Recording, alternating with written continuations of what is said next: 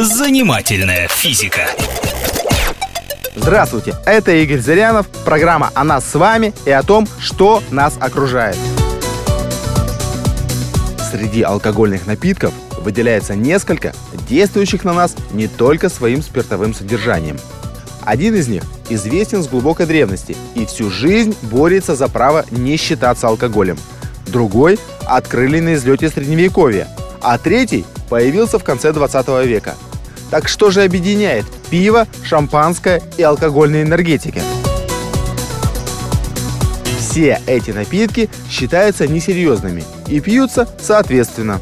Считается, что шампанское – напиток благородный. Также многие думают, что это слабоалкогольный напиток и поэтому не дает похмелья. При этом те же многие прекрасно знают, как шампанское бьет в голову и что бывает на утро, если пить его много.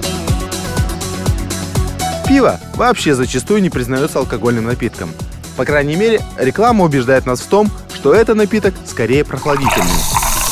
Но ничего подобного. Алкоголь в нем тот же самый, что и в водке. А невысокое его содержание с лихвой компенсируется объемами.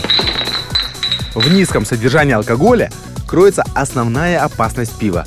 Опьянение и привыкание подкрадываются незаметно.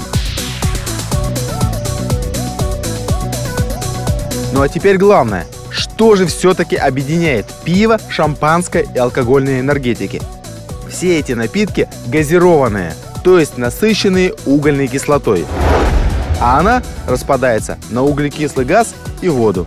И если вода безвредна, то пузырьки углекислого газа совсем не так безобидны, как кажутся. Кроме того, что они создают эффект прохлады, они творят кое-какие вещи и посерьезнее – они ускоряют доставку спиртного в кишечник и усиливают всасывание алкоголя. Газированный алкоголь всасывается в полтора раза быстрее.